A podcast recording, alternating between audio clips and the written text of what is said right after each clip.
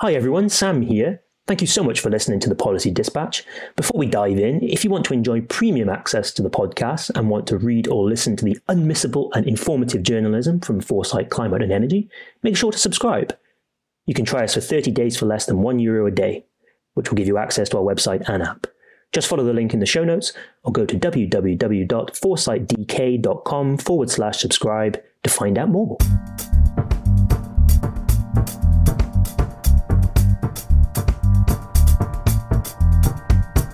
Hello and welcome to this week's episode of the Policy Dispatch. I'm your host, Sam Morgan, here to guide you through the weird and wonderful world of the energy transition. This week we're going to be delving into the murky realm of agriculture and examining its impact on climate change, the policies that govern the sector, and what surprising factors are linked to farming. To better understand manure management, crop rotations, pesticide problems, and cow burps, I've turned to one of my journalist colleagues that has been covering the beat for a number of years. I met up with Gerardo Fortuna at the European Council in Brussels to chat all things agri.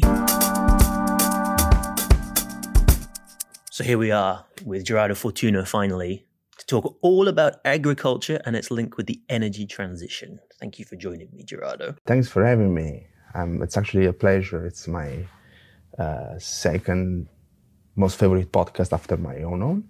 But yeah, thanks. We'll do a plug at the end, don't you worry. Yeah. Just before we start, I'd love to include you in what has become now a Policy Dispatch institution.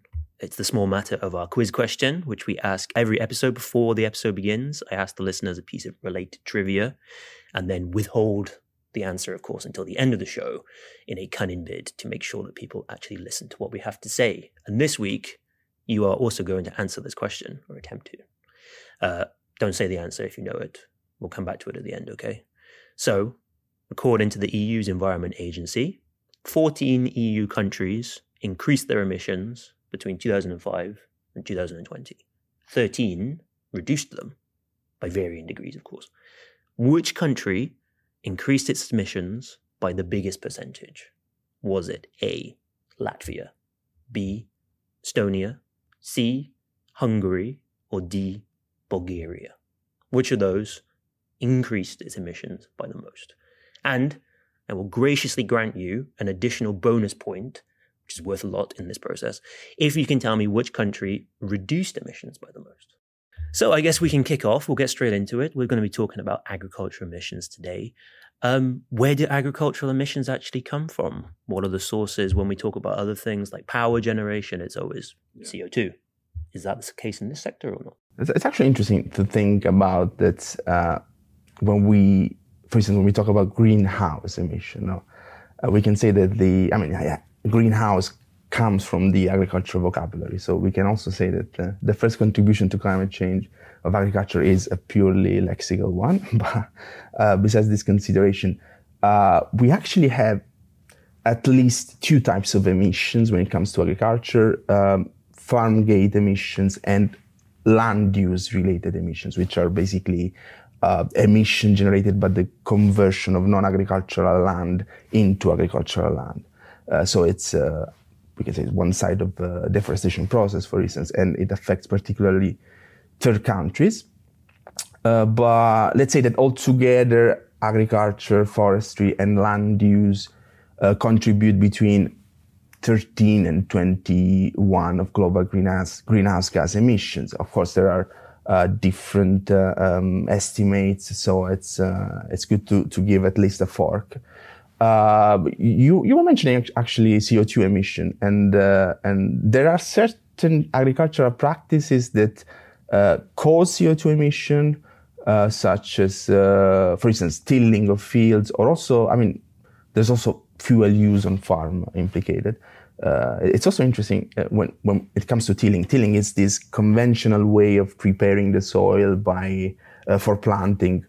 By digging, stirring, turning it over, and it basically kills unwanted plants and allows for easier planting. And it's also quite costly and time-consuming, and it affects the soil quality because it lowered the quality of soil and because it caused this soil compactation and erosion. And there's also something called conservation agriculture that actually aims to, the so-called no-tilling farming. And it's curious that actually no-tilling doesn't require, but the treatment with glyphosate-based herbicides helps no-tilling practices. So basically, glyphosate is a controversial active substance used in very spread pesticides. And it's interesting to see this link with all the controversial aspects, because actually something that could help reducing CO2 emission, it also have an implication when it comes to other very controversial aspects. That's a big trade-off. Yeah, indeed. It's agriculture is the sector with it's my personal opinion, with the highest number of trade-offs, particularly when it comes to climate change. But anyway, I'd say that CO2 emission, apart from certain practices, are mostly caused by actually shipping, so transport, logistics, and so on. The lion's share of the agricultural emission is actually methane and nitrous oxide emissions. So methane comes from, enteric fermentation and he needs cowbirds. Also manure management. I really like manure management as a term. Sounds like an indie band. Indeed. And also nitrous oxide emission comes from basically soils. And even here, it's better to have a fork. They account for some say 65%, others say 80% of total agricultural emissions. 80% in Europe, according to the Environmental Agency. And methane. We were talking about. You mentioned cowbirds and. There was actually a vote in the European Parliament this week on, but it's on just related to the energy sector. But actually, livestock sector is one of the world's most significant contributor of methane, which is a greenhouse gas. Very potent. Very potent. Short-lived, but very potent. It has more heat-trapping power than carbon dioxide. Actually 84 times more heat over 20 years. This is the comparison. And of course, the biggest source of methane in terms of human-related activities is enteric fermentation, which is gassy emissions from ruminant animals such as dairy and beef cattle. And but it's also linked to livestock manure management because it is a process that produces several gases, and even stirring the manure. See what a very good image that I'm giving to your listeners. To homogenize the manure. A complex smelly sector is the point here. Yeah. But it's not all about the cows, because, for instance, the rice sector accounts for 20% of the human-related methane emissions, because microbes underwater in paddy fields emit gas. So also the rice sector. We're in the field of actually normal crops like cereal crop. It's interesting that the most recent initiative to tackle this kind of emissions, like methane emission, have been taken in Glasgow in 2021, and during the COP21 there was the Global Methane Pledge. It's an interesting initiative because it's led by the US and the EU. They gathered together more than 100 countries. Combined, they account for almost 50% of global methane emissions. They also represent 70% of the world economy. Included, there are also several cattle-rich countries like Brazil, Canada, Argentina, New Zealand, of course. But at the same time, some countries with high methane emissions opted to remain out from this commitment. Again, it's a commitment in the realm of the COP 26, and we're talking about China, India, but also Australia and Russia.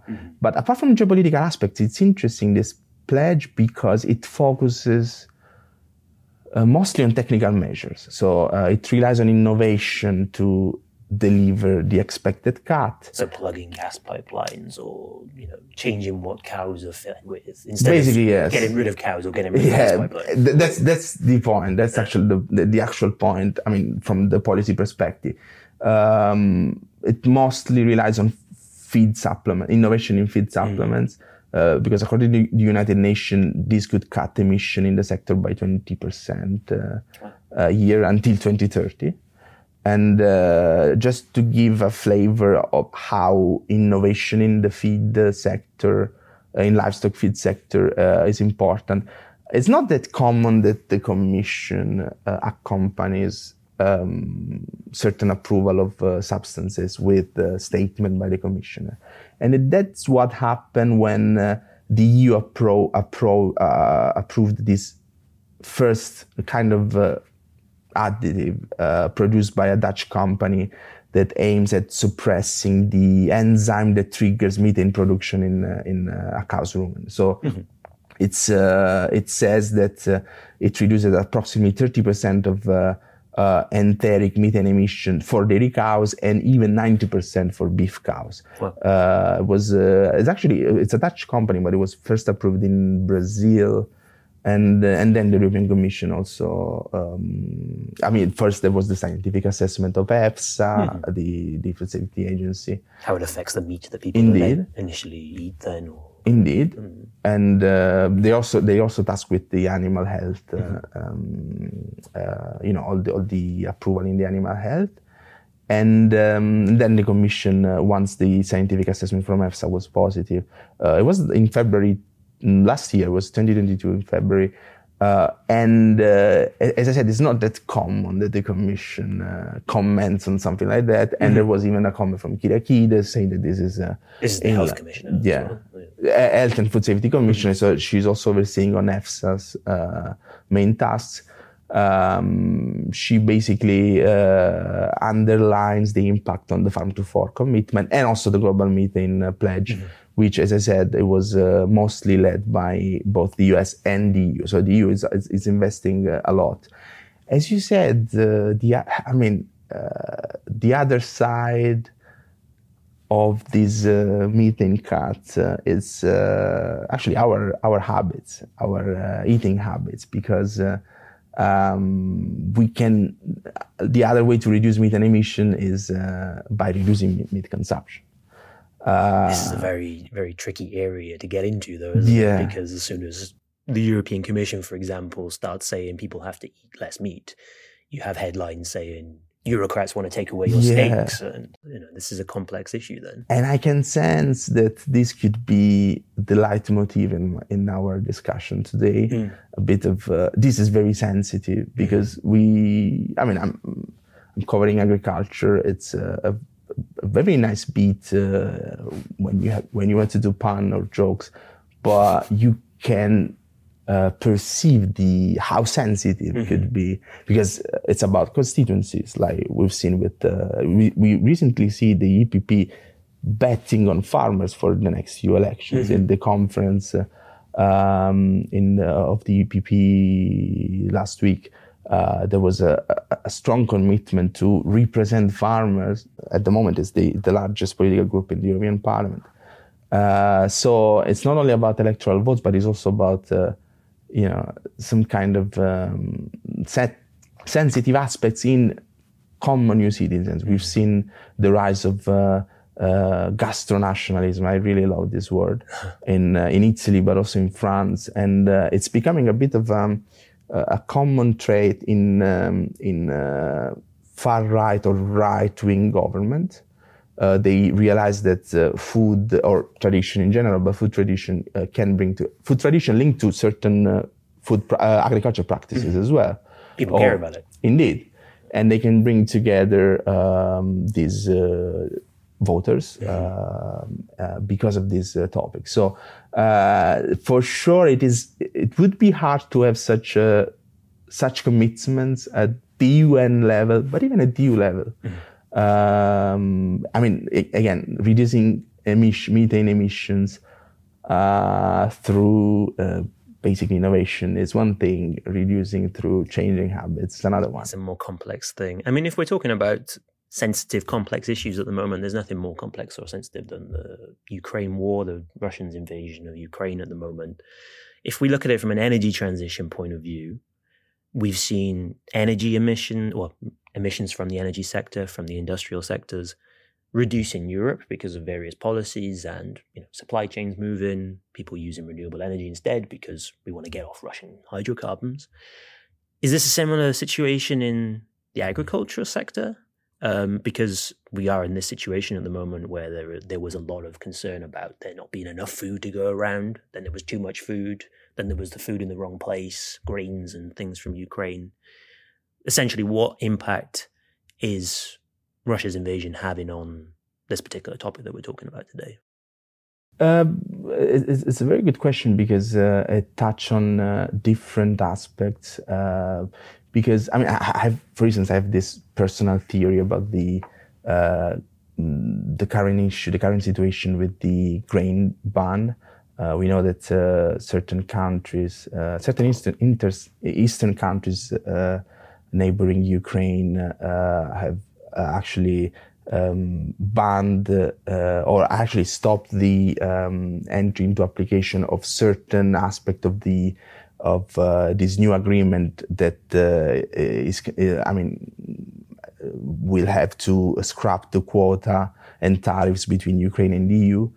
And to be fair, the situation that has been created, I think that it's an agricultural crisis. Of course, it's a commodity crisis, but it's also very much linked to the current situation in the internal transport market. Mm-hmm. Because what happened, I'm trying to summarize the very complex situation, but there was this initiative by the Commission, which is called Solidarity Lanes, Green Corridors, helping Ukraine exporting certain agricultural commodities, mostly oilseeds or maize and wheat. Mm-hmm. Because the Russians blocked the Black Sea ports. There's been an agreement, an international agreement, but still the Black Sea ports are not that. Are used, but it's a bit like it's been renewed basically every 3-6 months, so it's not really good in terms of long-term planning. No. So they put together this Solidarity Lanes initiative, so basically helping Ukraine exporting through neighboring countries in Europe. And surprisingly, it worked. Mm-hmm. Always interesting to see in the EU when something actually works. It worked because there was at the beginning there was this issue of different standards. No, even rail standards. The standards in Ukraine weren't the same in Poland, and so they had to basically load the commodities from one train to another. Mm. Was a bit complicated at the beginning, but then it proves to work. And what happened is that what is not working is the internal transport market. So this grain is stuck in Poland because they can even manage to move it from Poland to other Western countries of the European Union. And I actually had this exchange with a very senior EU official from DG Move during a technical briefing, and the experts said, I quote here, "We don't have the fully built modern European transport network, especially when it comes to rail, and this as well as some previous situation have shown the insufficient capacity of our railway networks," end of the quote. So we can say that this is something that the Commission has been working for decades, the four railway packages, the year of rails, and get as much freight onto railways as possible. And still, a fully functioning internal transport market is still far from being finalized, and the US keep building it. So again, it's not really the answer to your question, but it's like even current situations that are perceived as agricultural or related to food security, they pretty much linked to other aspects that sometimes, I mean, it's a bit of an untold story. It is one of the crises in the internal transport market related to, of course, the issue with the grain bans. To answer your question, we haven't seen, to be fair, that reduction of emissions in the aftermath of the Ukraine war. It's also even during the pandemic, because actually the food supply were quite safe, let's say, despite this scaremongering on food security.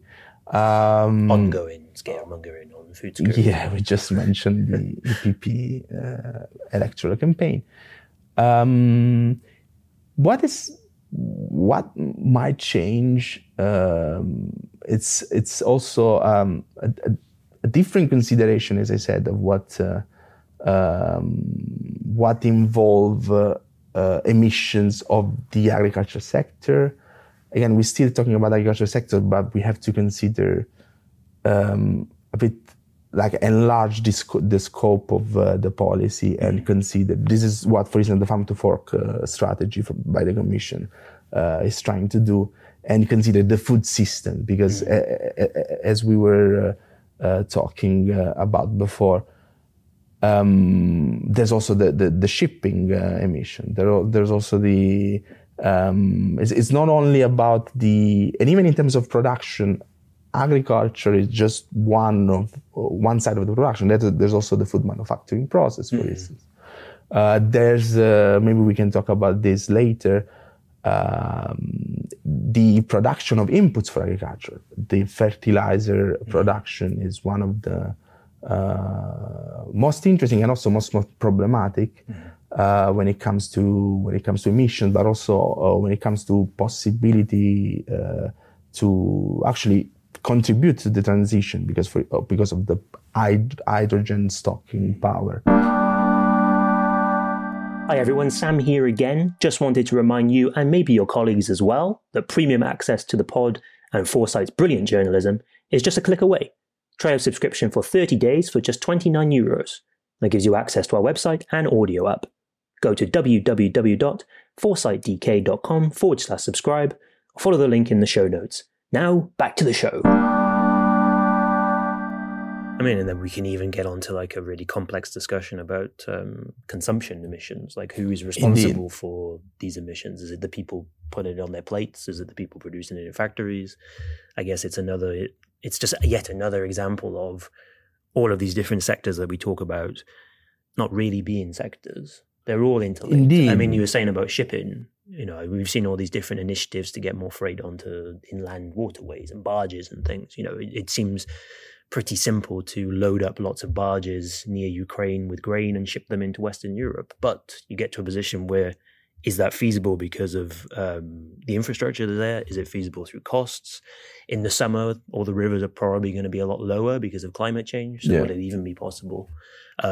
It's all rather interlinked, and you can't have a decent conversation with these things without considering 5 or 6 other issues, which makes our job very interesting, I suppose, but also quite complex too. But as I said, again, it was a bit neglected when it was presented, the Farm to Fork strategy, but it goes into the right direction. It was neglected because they basically proposed, I don't remember, up to 40 initiatives to do in 10 years. Most of them very controversial, like the revision of the sustainable use of pesticide regulation. But the idea at the basis of this political ambition is the right one. Like for the past 70 years, I mean, for instance, the common agricultural policies was one of the first one of the first EU policies. The focus has always been on productivity because we were getting out of a war. We had actual food security issues. Food security is still a problem. I think that food security can be interpreted in many ways, and a different shade of food security is still a problem. But The concept of greening the common agricultural policy, for instance, is very recent. Like we had it in the previous program, in the previous at the half of the previous program, we started thinking about the greening of the common agricultural policy, and also the eco schemes, which is the new way of greening the common agricultural policy in the current program, just started in January.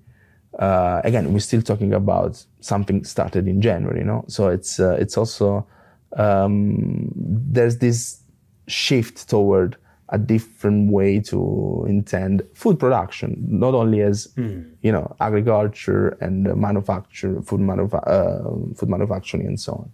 I mean, if we sort of shift to the regulations that Europe has in place, or the directives, legislation that actually show a pathway towards these emissions coming down. I mean, if you look at the data across the board, agricultural emissions aren't really going anywhere. They're staying at a certain level. Yeah. Some countries are reducing them through some sort of programs. Others are increasing them. And you get to this point where they're making no difference.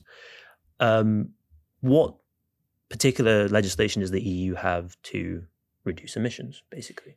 It's mostly the effort sharing regulation. So particularly effort sharing is for non-CO2 greenhouse emissions. Because of this big chunk of them, cow burps and soils. Yeah, and also, we haven't talked about it, but also nitrous oxide is quite relevant. It's also very, it's linked to the use of fertilizer, basically, because, this emission is caused by these microbes in soil. And of course, if you feed these microbes with fertilizer, they increase. Yeah, and you can't handle this emission in a normal way. It's also, for instance, could be considered the basis of the current political issue in the Netherlands, because the infamous or notorious. Party of Dutch farmers.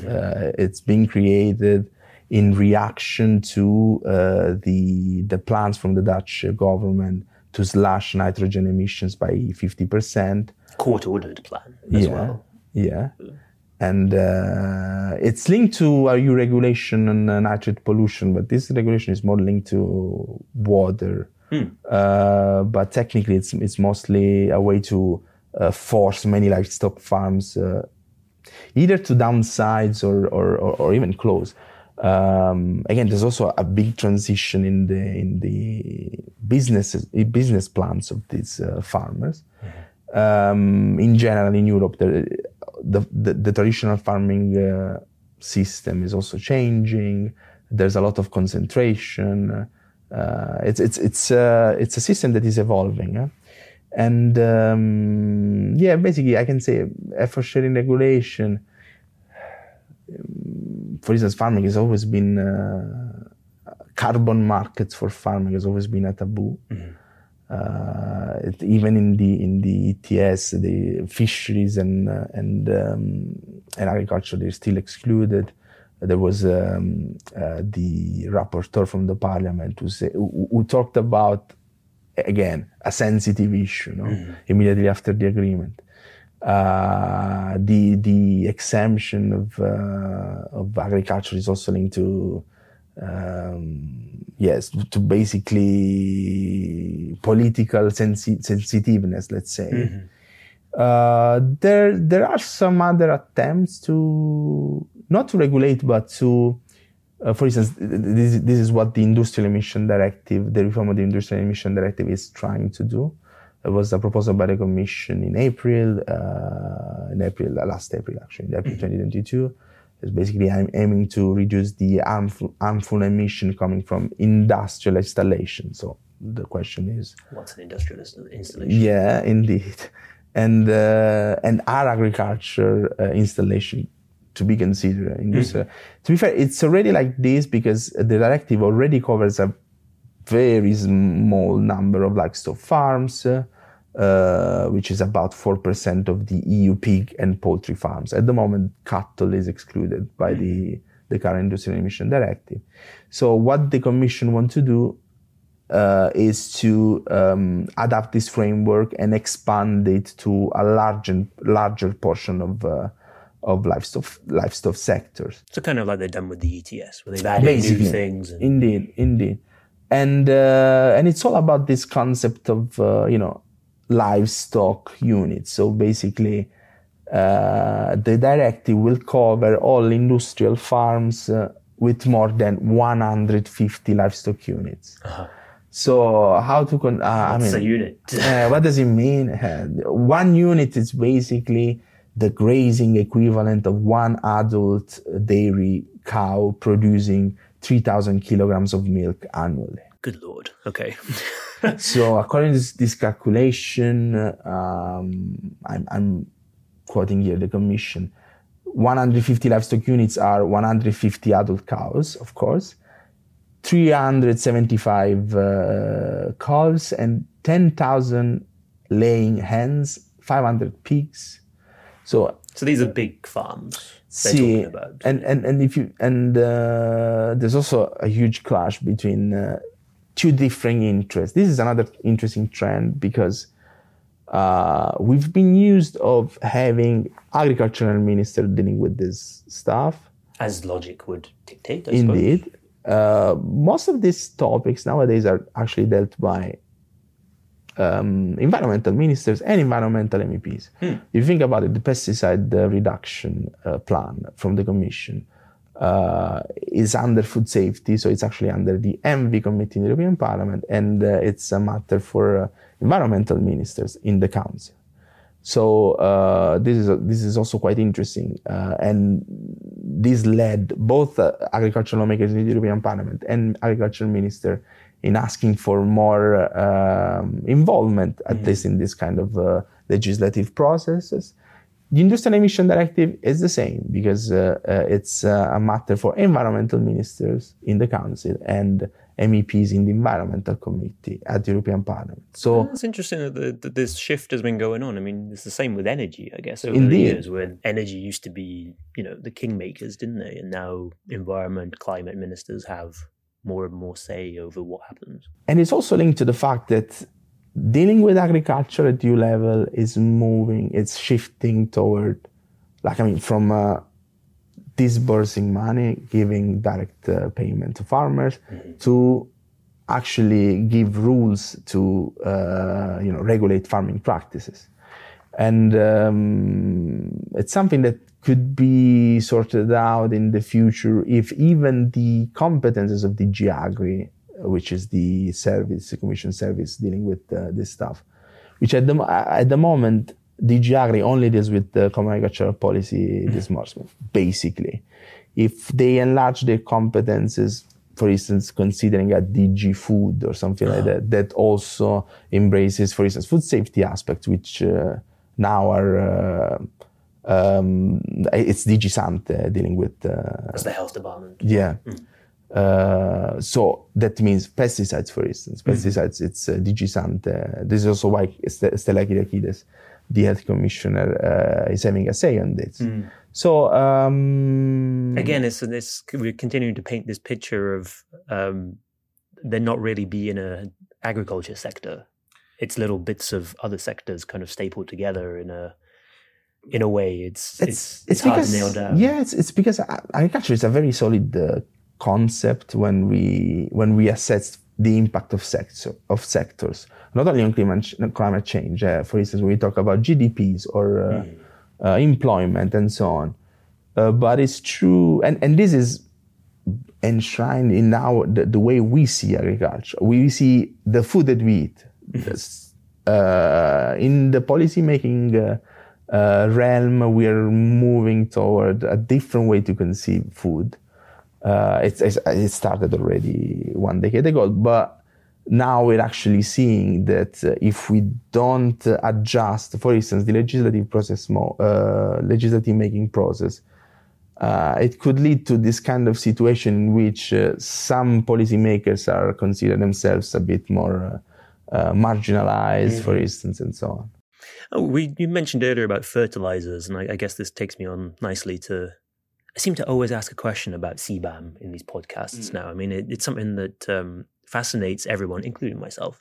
This is the carbon border adjustment mechanism that the EU has now approved. It's going to impose a tariff on certain imports to the EU that don't fulfill certain green criteria. I feel like I've explained this the exact same way about 20 different times now.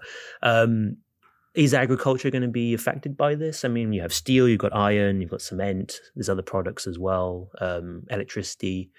There was a big talk about fertilizers being included. What happened in the end? Yeah, okay. First of all, agricultural products are not included in this carbon levy. What is included is what you were talking about, fertilizer. Now, fertilizer is a very complex topic. It's super interesting, very complex. There's a huge interrelation between, because of fertilizer, there's this huge interrelation between farming and, for instance, global energy prices. Mm-hmm. Global energy prices have knock-on effects on agricultural products because of fertilizer, because of inputs mostly. Mm-hmm. The most affected ones are the nitrogen-based fertilizer. We know that there are different components for fertilizer. There was the one that we banned from Belarus, the potash one, but you were talking about the nitrogen-based fertilizer. And gas prices account for up to 80% of the variable costs in their production. Wow. So, of course, this led to a parallel increase in other fertilizer, like the potash one or the phosphate-based ones, because of the common economic law. No, I'm starting to understand what inflation is now almost. And of course, these affected particularly the field crops because they require a very large, share of their input cost is accounted by fertilizer. So this inclusion of CBAM, of fertilizer in CBAM, is considered to have a significant impact on the EU's farmers. Particularly, this is the stance of the EU fertilizer companies. That's why, for instance, there was an amendment proposed by the Agriculture Committee, which was actually trying to include a future expansion of CBAM for agricultural products too. Mm-hmm. But this move has always been seen a bit like a protectionist way to approach to. So this would be if you're importing grain into the. Wow, okay, that's a complex Pandora's box. It wasn't scrapped. But of course, I mean, as we were saying, this carbon border adjustment mechanism will apply to foreign competitors unless they enforce comparable measures to lower emissions on the industry covered by the levy. So it's for fertilizer companies, this deal will basically make the price skyrocket further, because there was already an issue even before the invasion of Ukraine. With certain type of fertilizer, and the risk is that the farmers will make use of imported products. But even in terms of food production, this could make more attractive food coming from third countries. Mm-hmm. So you would just get the food from there instead of the things that are basically. If you think about it, in September 2022, the fertilizer prices were skyrocketing as much as 149% compared to the previous year. So, yeah, this is the main issue at the moment when it comes to CBAM and agriculture, which is the connection through fertilizer. No? Even if you don't... if they don't affect agricultural products, they still affect through inputs. Mm-hmm. I really look forward to when CBAM is fully operational, all of these known unknowns, the unknown unknowns all revealing themselves, because we've said it before, this is all interlinked, and it seems to be that some policymakers either don't understand that or do understand it but realise there's not a lot they can do about it, basically. We have to halt it there, unfortunately, because we only have a certain amount of time with our policy dispatch. We're an agile product, as you know. We get to the detail of the matter. But of course, there is one small matter that we have to take care of. It's the quiz question, which I asked you about as well. This is the first, listeners, that the guest has been involved in the quiz answering as well. It's going to be a huge failure. No. I have every faith in you. I asked you which EU country increased its emissions the most between 2005 and 2020. Was it Latvia, Estonia, Hungary, or Bulgaria? And what do you think the answer is, Gerardo Fortuna? This is... I'm not super expert of Latvian agriculture, that's why. I tend to say Hungary. Oh, he said Hungary. And it's Estonia. Unfortunately. Estonia is number one, I believe, mostly through the land use change aspect of emissions. Just. And also they have switched to a lot of biomethane and biogas production. Yeah, so I guess that is interlinked. It goes Estonia with about 30% increase, then Latvia, then Bulgaria, then Hungary. What about, you can redeem yourself here with the bonus point. The bonus point. Which of the EU countries decreased their emissions the most over that? The bonus point is harder than the first. I haven't given you, well, you know which four they aren't. So you have to, use all of your EU logic. This is hard. It is Spain. It's not Spain. It's Malta. Malta. So yeah, the country that has decreased emissions the most is Malta. I don't quite understand why. Is it because they don't have any agriculture? Or so yeah, about 20%. 20%. And they aim to be 30% by 2030, which they should be applauded for, I suppose. No, actually, so when they file you have to do some national plan for common agricultural policy. There's actually some kind of farming there. So I assume when you go to Malta, there aren't cow burps or rice paddy fields. No. They have an advantage already. Yeah. Gerardo, thank you so much for joining us and talking about agriculture emissions. I think it's pretty obvious from what we've talked about that it's very complex, it's very interlinked with everything else, and most of all, it can be quite smelly. Based on what was discussed in today's episode, I think you could definitely make the argument that agriculture is potentially the most difficult sector to decarbonise and scrub of greenhouse gases. Unlike the power and transport sectors, where rolling out enough renewable energy will get most of the job done, farming is going to require a lot of different solutions to go green. My thanks once again to Gerardo for joining me for today's show. If you'd like to get more updates on what is going on in the world of agriculture, then do check out the Agri Food podcast, which he co-hosts over at Euractiv. There's going to be a link in the show notes. I'll be back next time with another guest to talk about another fascinating piece of the energy transition puzzle. In the meantime, do check out foresightdk.com for details about the latest magazine, as well as links to the latest episodes of the What Matters and Energy Enablers podcasts. See you next time.